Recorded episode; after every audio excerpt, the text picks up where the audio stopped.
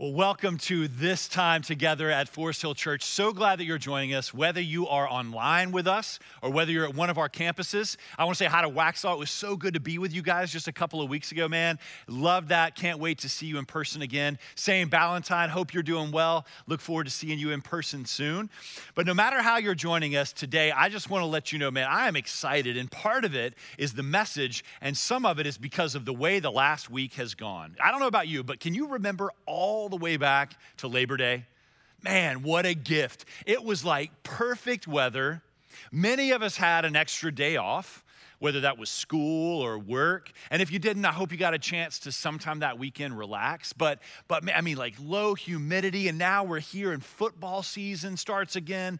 It feels as if the universe just has smiled on us and given us a gift, doesn't it? Well, in a way, those of us who are followers of Jesus who are citizens of the kingdom of God, we understand that the God of the universe has given us a gift. In fact, scripture tells us that every good and perfect gift that we get comes from God himself. That's what we're going to be talking about today. See, we're in this series where we're looking at what does it mean to live the life of a citizen of the kingdom of God. And we've looked at all kind of different ways about how our life has this rhythm of worship, about how Jesus is the goal we're after, about how God is in the room and close. And, and we also talked last week about how we have purpose and mission. And today we're looking at this idea that every single thing that we have and experience is actually a gift of grace from God. Psalm 24 says this that the earth and everything in it, the land, the world, all its inhabitants belong to the Lord. That not just the stuff, but the people, you and me, we actually belong to Him. That He owns it all. And then, in this act of grace, He gives to us lavishly, generously, abundantly everything that we need and then he says, Now I want you to turn around and can that, be generous, and extend that to somebody else. His grace just runs through the whole thing. It's kind of cool because God has built into the system that even when we take that which is a gift and we turn around and give it to somebody else, that His grace causes us to experience like goodness, good feelings. There, there was this article I was reading last week. It was a Forbes.com article on Reddit, and it was talking about this idea that generosity increases our feelings of, of good, of satisfaction. And, and you know that. We all have had those moments where when we give something, it, it makes us feel better. But they said targeted generosity, like when you know the outcome, the result of what you give, that not only increases your satisfaction, it decreases anxiety. It's like God knew exactly how we are wired, and that if we would simply live like He does, gracious and generous, we would experience the life that He wants us to live. Blows my mind that he would build that into this world. But our problem is, and, and you know this, and I've lived it too, that we uh, have a difficult time with this idea that stuff's not ours, right? And you've experienced this whether you've had kids or you've just watched somebody else's kids with this, maybe, you know, your sister's kids, because we wouldn't admit this about our own, where, um, where you give them this gift, the perfect gift at Christmas. You know, you find exactly what they hoped they would get, but didn't think was actually possible. And you buy it, and like in your mind, it's gonna be like angels singing and music playing and, and this amazing enjoyment for your kids, like, you know, a gaming system maybe or whatever. And what you find is that within minutes after them opening the gift, they're hitting each other with the controllers. They're fighting over, you know, mom gave it to me. No, it was for me. And, and it turns into this thing that you thought was for good ends up being a place of destruction and division and maybe uh, even violence. See, this is how we're wired. Since the fall, we've begun to live as if we've got to grasp everything. Is there a worse word that gets uttered from a human's lips than the word mine? I don't think there is.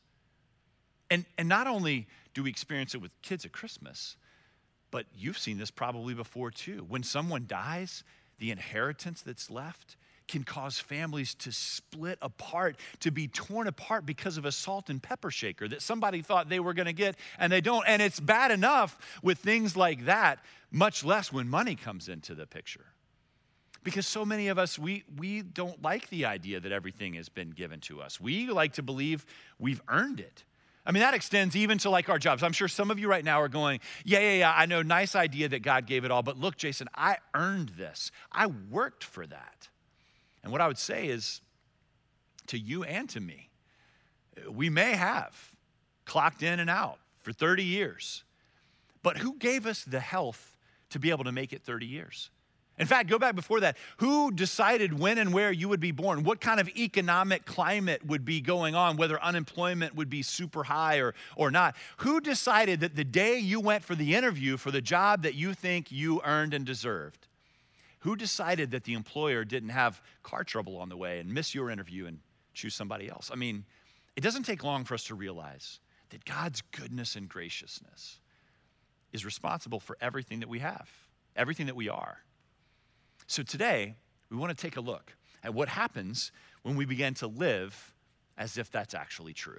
There's a different way of being when you're a citizen of the kingdom, believing everything's a gift. And it's this you realize what your job is. In fact, scripture would say, and Jesus is going to tell us today, that you and I, if you're a citizen of the kingdom, we have one job to faithfully invest everything God has given you for his kingdom. Jesus gives a story, a parable, to illustrate this concept. So I'd like to ask if you're able, wherever you are, would you stand up as we read God's word as a sign of our reverence and our trust in it is authority? In Luke chapter 19, starting in verse 11, Jesus says this As they were listening to this, he went on to tell a parable because he was near Jerusalem, and they thought the kingdom of God was going to appear right away. Therefore, he said, a nobleman traveled to a far country to receive for himself authority to be king and then to return. He called 10 of his servants, gave them 10 minas, and told them, Engage in business until I come back. But his subjects hated him and sent a delegation after him, saying, We don't want this man to rule over us. At his return, having received the authority to be king, he summoned those servants he had given the money to so they could find out how much they had made in business. The first came forward and said, Master, your mina has earned 10 more minas. Well done, good servant, he told him. Because you've been faithful in a very small matter, have authority over 10 towns. The second came and said, Master, your mina has made five minas. So he said to him, You will be over five towns. And another came and said, Master, here is your mina I've kept it safe in a cloth because I was afraid of you, since you're a harsh man. You collect what you didn't deposit and reap what you didn't sow. He told him, I will condemn you by what you have said, you evil servant. If you knew I was a harsh man, collecting what I didn't deposit and reaping what I didn't sow, why then didn't you put my money in the bank? And then when I returned, I would have collected it with interest. So he said to those standing there, Take the mina away from him and give it to the one who has 10 minas. But they said to him, Master, he already has 10 minas. I tell you that to everyone who has, more will be given. And from the one who does not have, even what he does have will be taken away. But bring here these enemies of mine, who did want, not want me to rule over them, and slaughter them in my presence. This is God's word. You can be seated. That last line we'll come back to in a moment. But it, it reminds us of this idea as Jesus is talking about his kingdom to come that there is no neutrality with it. You're either with him or you're against him. We'll talk about what that means and what we should do about it here in just a second. But for the next couple minutes, I just want to make a few comments about uh, this teaching because it tells us how we're supposed to engage in life as a citizen by taking all that God has as a gift and then using it to further his kingdom. Everything about our life, our personal ability, our personal wealth, uh, Jesus in the parable uses a symbol for money, and it's certainly about that, but it's, it's even bigger than that. See, as a citizen, everything belongs to him. So it's your social network and your social capital. It's your net worth, it's your family unit, your friends, it's all of it. And he says, we are to take this and be faithful with it now. Because here's the first point faithfulness now equals reward later. In the parable, uh, the king gives to them a small amount, a, a mina, It's about 20 bucks in today's value. And he says, While I go to become king, I want you to do business with this. I want you to invest it. Now, the reason it tells us the beginning that he's even doing this parable is because we find ourselves when this opens with Jesus about to enter Jerusalem in the last week of his life. Go back and read at the beginning of chapter 19 a great story where he comes up on this guy, Zacchaeus, a little guy who, in a really cool moment, finds the kingdom of God and transfers his citizenship into it, becomes a part of the family. And right after that, as Jesus is going towards Jerusalem, where he will experience the cross and then the resurrection and then the ascension back to God, he tells this story because the people think he's about to do what they hoped. That the kingdom is about to come fully right then, that he's going to kick out Rome and he's going to set it up and they're going to be in good. But Jesus is trying to make sure they understand hey, I'm going to be gone for a while.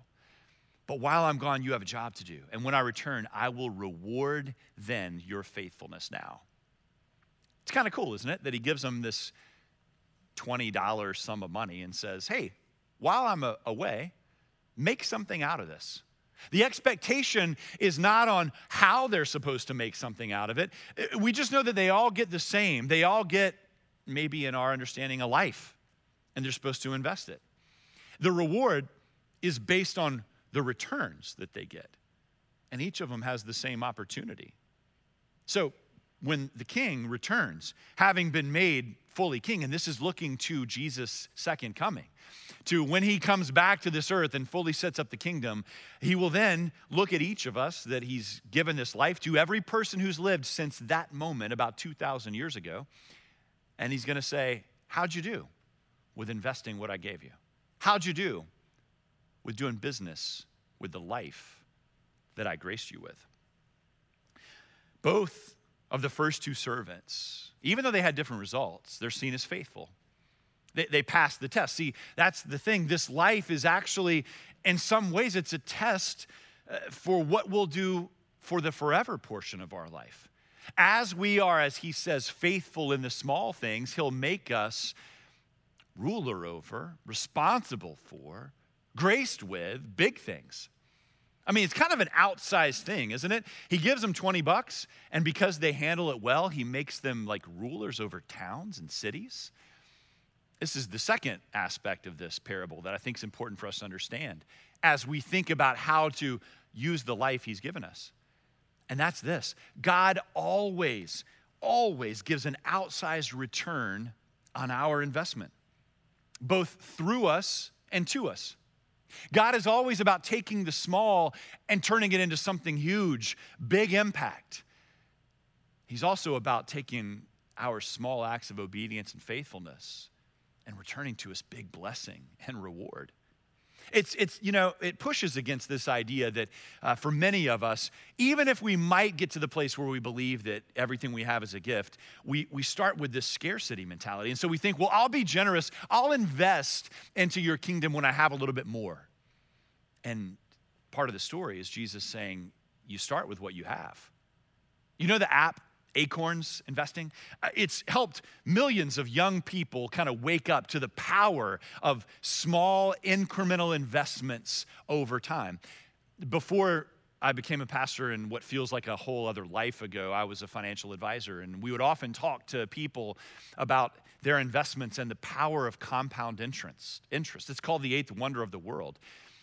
In the same way, just as that principle works with money here in the kingdom of the world, Imagine what happens in the kingdom of Jesus when we make small investments to expand his rule and authority, to call more people into relationship with him and into his love, to bring justice and mercy. God always provides an outsized return for our investment. And then, after Jesus, the king, talks to the first two, who made some return, he, he then brings the third one in and he says, How did you do? And the third guy, it's crazy. He looks at him and he says, Look, uh, you're a tough guy. I realize that you're pretty hard on people. I was cautious because of that. And so I just took the investment, I, I just covered it up with a cloth and put it aside. And I kind of went, I went about my own way, kind of doing life on my own terms. But here you go, you can have it back. He did nothing with it. The, the man, the, the king, looks at him and he says, I'm going to take you at your word. So let's say you did misunderstand and think that I'm harsh in that way. You should have at least done the bare minimum and put that investment into a bank so that I got interest. But you were lazy, you did nothing. So I'm taking away even what you had. That is a sobering thought. Because in this parable, if that is uh, a way we're supposed to think of how Jesus will view our lives and what we've done with this gift of our life and grace, it's kind of striking to think that we have the potential to just be lazy with it, to just use it and spend it on ourselves. And when that happens, he's not pleased. There's also the fourth category, and that's the subjects that didn't want him to rule over them. He says in that last line that's really hard for us sometimes to accept bring those who were against me here and have them destroyed in front of me. This is back to that idea that you have to either work with him or you're working against him. There's only one option with Jesus. He can't just be a nice guy with some good advice. He's either king or he's your enemy. So, if we're going to be on the right side of that, if we're going to live as the first two servants did, I think we need to consider ourselves, we need to think like, we need to begin to live like gospel entrepreneurs. You know, entrepreneurs, people who see an opportunity, they take risk, they bring innovation. They're always thinking about ways. I love being around entrepreneurs because they make things happen. And we need to be kingdom gospel entrepreneurs in that way, investing our lives into what God is up to right here where we are. And, and I want to just say to you, I know that many of us, especially in this moment where we may be cautious, we, we might just be that way by nature, you know, kind of risk averse. And, and COVID and financial chaos and cultural chaos may have caused us to get out of the market, so to speak, and sit on the sidelines. Maybe that's resulted in you just kind of checking out of your faith for a while. And I wanna, I wanna use this opportunity to invite you back to begin to treat this gift of your life like an entrepreneur would. That you don't have to be afraid and cautious. Look, Jesus says the same thing in Luke 12. He says this, uh, starting in verse 29 Don't strive for what you should eat and what you should drink, and don't be anxious, for the Gentile world eagerly seeks all these things, and your Father knows that you need them. But seek his kingdom, and these things will be provided for you. Don't be afraid, little flock, because your Father delights to give you the kingdom. So sell your possessions and give to the poor. That's bold. That's risky. Sell your stuff so that you can give it away. That's entrepreneur like. Make money bags for yourselves that won't grow old, an inexhaustible treasure in heaven where no thief comes near and no moth destroys. Jesus says, I got the basics for you. You live risky, boldly, courageously, investing what I've given you, and let's see what we do together. Watch how I'll turn that small thing into a large return a large impact. So, when I was a financial advisor, eh, there were certain investments that you kind of thought of as a slam dunk. The ones that kind of addressed somebody's emotional space, maybe it helped them feel confident enough to put their money in or to move forward. The ones that could demonstrate, you know, a return on investment that they were looking for that almost felt like it was a sure thing even though there's there's not. Uh, those moments when you found an investment that fit like that, I would be absolutely unashamed of saying, I think you need to put your money here. I want to say the same thing to you today in kingdom spiritual terms.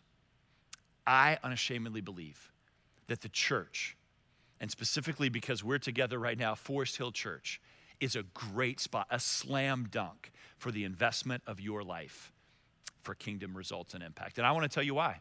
I'm going to read to you like a prospectus. I want to talk to you just for a couple of minutes here before I give you the, the practical step to take action uh, about some of the things that God has been doing through this place, some of the return on investment that you can expect and feel confident when you choose to invest here. See, this is just over the last few months of COVID. Charlotte Mecklenburg Dream Center, one of our partners, we've served with them 110,000 meals during COVID. Mostly through churches like us and ministries in the west part of Charlotte.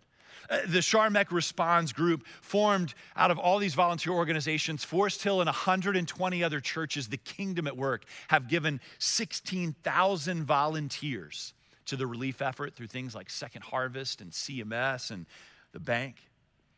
Urban Promise who we've been partnered with a lead investor on for six years, who has this incredible ministry. Urban Promise operates out of our South Boulevard campus, one of their locations. There are three, about to be four in next year. And what they do is they take young men and we make them street leaders. They teach them character, they teach them leadership, they teach them to love Jesus, and they have them turn around and invest in the lives of elementary school kids behind them.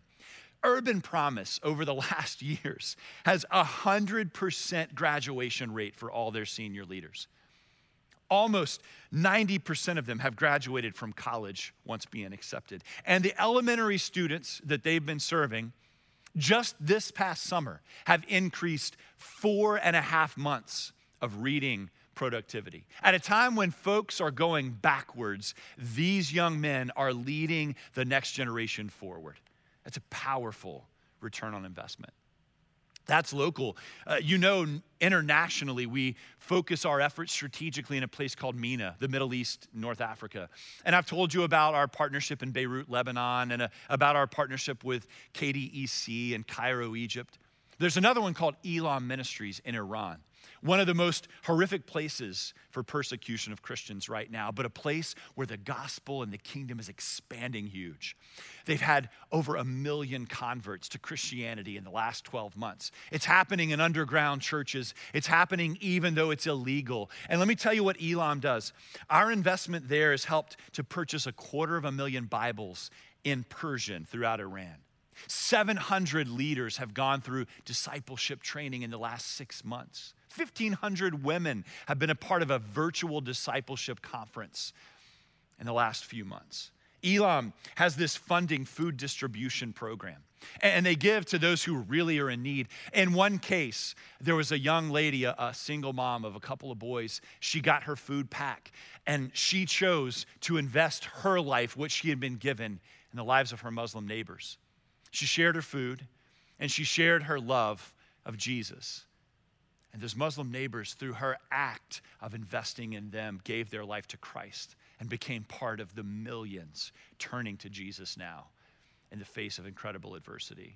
Folks, that's return on investment. In Mission India, one of our partners over the last six months, our investments planted 62 churches. This is a great place to invest in. Forest Hill Church takes 20% of everything that's given and turns around and gives it third party to places like this both locally and around the world. But look, that's, that's just the outreach money. We're also doing great ministry during COVID right here with you. Uh, listen to this. In Waxhaw, so proud of you guys at South Providence School, Turning Point Ministries. You've collected tons of food for the community shelter. You're doing great. That's an incredible legacy and investment. At our Ballantyne campus, Jen Pattinson, who was there back when I was a campus pastor at Ballantyne, is leading this group called Real Women that's ministering in schools and helping teachers and parents and kids be able to flourish in a time when it's anything but flourishing. And not only that, Jen actually was the life group leader in advance, our student ministry, uh, for a girl that happened to be over at our house this past week her and her family had come to hang out with us and have dinner, and, and she was talking. She's now graduated from college. She was talking about how those years in advance in student ministry were some of the most impactful of her life. And she mentioned Jen Pattinson by name. And she said, Her investment in me is still paying dividends, folks. This is where you want to give your life. Kaylee Smith who goes to our NODA campus has chosen to build bridges with her elderly neighbors and started having weekly dinner with them, just sharing her life as a gift. Uh, Ruben and Raquel at our South Boulevard location. This is a great story. Uh, they serve all the time there. They're part of the life and ministry of the church. But they met this young mom with three boys who's single mom. She worked on Sunday and they said, Hey, we'll help take care of your boys. Uh, can we bring them to church with us? And they've invested in the spiritual life of those boys and in the, the health of that mom. And it was so cool to hear from one of our staff members that just a couple weeks ago, that paid off when they looked and they saw this mom and her three kids and Raquel and Ruben even in the 12 p.m. service worshiping together, folks. This is happening at a time when it looks like churches shut down. This is why this is the best investment for your life, your dollars, your energy, your talent, your time. The church is unstoppable. And I just want to ask you to consider maybe maybe the last few months have gotten you cautious. You're not thinking like an investor anymore. Maybe you're you're feeling and you don't have to admit it, but you're feeling like one of those kids just saying mine, mine. Would you open your hand? Open your heart, open your wallet and invest in God's kingdom through this place. It's real easy to do. For dollars, you can go to foresthill.org slash online and give online right there. Set up recurring giving so it's just a part of what you naturally do. You can text to give, the number will be on the screen. You can also at that foresthill.org slash online find ways to engage as a volunteer or to jump into what's happening. There's, there's all kinds of ways. All I'm asking you to do is to consider right now, today, right where you are, choosing to be a gospel entrepreneur. Would you invest your life building bridges to others so that his kingdom can expand? Because here's the truth one day, the king's going to come back. And just like he did in this parable, he's going to look at the person, you and me, and he's going to say, How'd you do with what I left you? How'd you do with what I gave you? See, I knew that COVID was going to happen in 2020. And I knew before the foundation of the world that I would create you, you'd be born, you'd live right there in the Charlotte metro area or wherever it is that you live online. I knew that you would be perfectly positioned to extend and expand my kingdom. And I gave you gifts to invest. How'd you do? And at that moment, folks, what happens next is completely dependent on how we treated the gifts. Everything is a gift that God has given us. So, can I pray that you and I would have courage? The, the courage of a risky investor, the innovation of an entrepreneur, the boldness of a son or a daughter of the king who knows that everything has been provided. And could you and I step out and starting today do something that brings an outsized investment for the kingdom of God? Would you pray with me in that way? Father, I ask now that you would take all of who we are, with our fears, with our experiences, with what we've amassed and what we've uh, still feel is lacking, with our time, with the, the resource and talent and energy of people and the dollars and, and everything that we have. And God, for everyone watching here who's a part of this, that is a citizen of your kingdom, I pray that you would give us right now the ability to see how to invest for eternity. Give us strength, give us perseverance. I pray that you would help us to step into that future for which you have perfectly positioned us right now. And I pray for any watching or here today that would say, I'm one of those subjects who didn't want the king to rule over me but I see now that He's a King of grace. He's a King who rewards lavishly and generously, God, and, and that they would want to be a part of this family. I pray right now you would cause faith to be born and that new life would come as they're transferred from the kingdom of darkness into light. We pray this, Jesus, knowing that you hear, trusting in the way that you are our King, and in light of your beautiful name. Amen.